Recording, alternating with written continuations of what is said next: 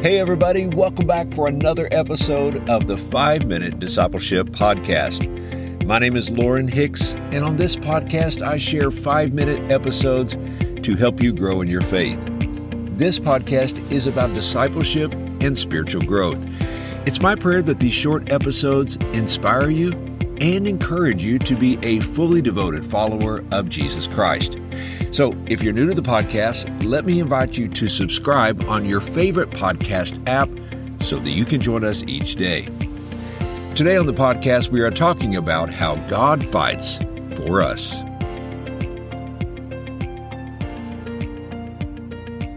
I once heard the incredible story of a Colorado mother who rescued her five year old son from potential death. The boy had been playing outside in the yard while the mother was inside the house washing dishes.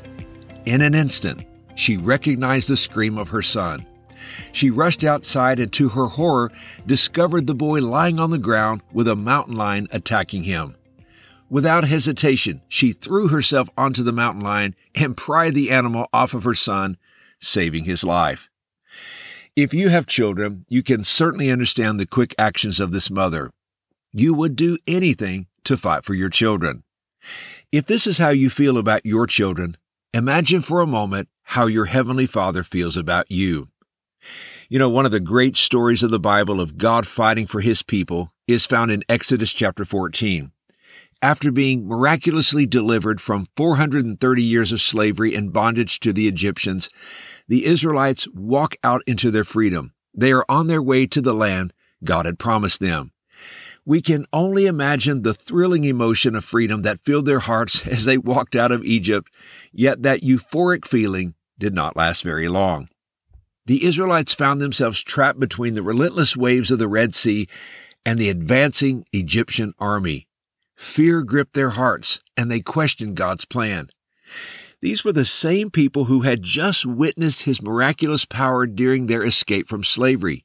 Yet in the face of adversity, their faith began to waver. The Bible says they were terrified. Now, that's certainly an understandable emotion, but the Bible also says they cried out to the Lord. In Exodus 14, verse 14, Moses told the Israelites, The Lord will fight for you. You need only to be still. As we read the rest of the story, we learn that God certainly did fight for them, and the Egyptian army was destroyed by the Lord's miraculous power. God's promise echoes through time. He fights for us. When life's battles rage, we do not need to panic or despair. We stand on His promise. We trust in His greatness and His love for us. Our God fights for His children. The Bible says in Deuteronomy chapter 20 verse 4, For the Lord your God is the one who goes with you to fight for you against your enemies, to give you victory. This life we live is filled with storms. We all face circumstances that seem insurmountable.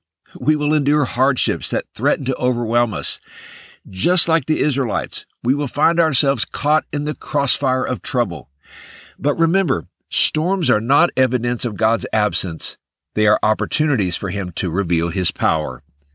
Sometimes we are so immersed in the battle that we forget about God's promise. We have this sense of spiritual amnesia. Not only do we forget about his promises, but we forget about all the battles God has already won in our lives.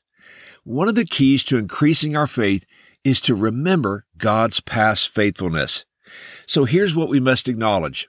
Our God does not lead us into battle only to abandon us. He fights alongside us. Whether the battle is great or seemingly insignificant, victory is His promise.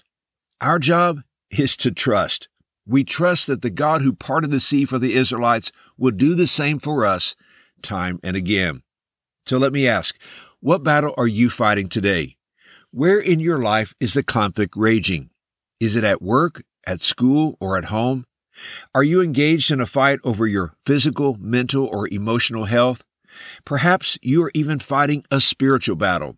Today, stand confident in the promise that your Heavenly Father will fight for you. By faith, stand still and see the salvation of the Lord.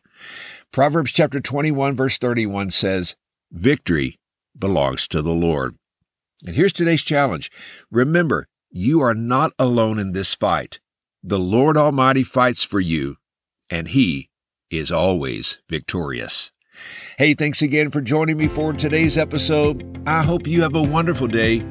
And until next time, let's continue on our journey as followers of Jesus.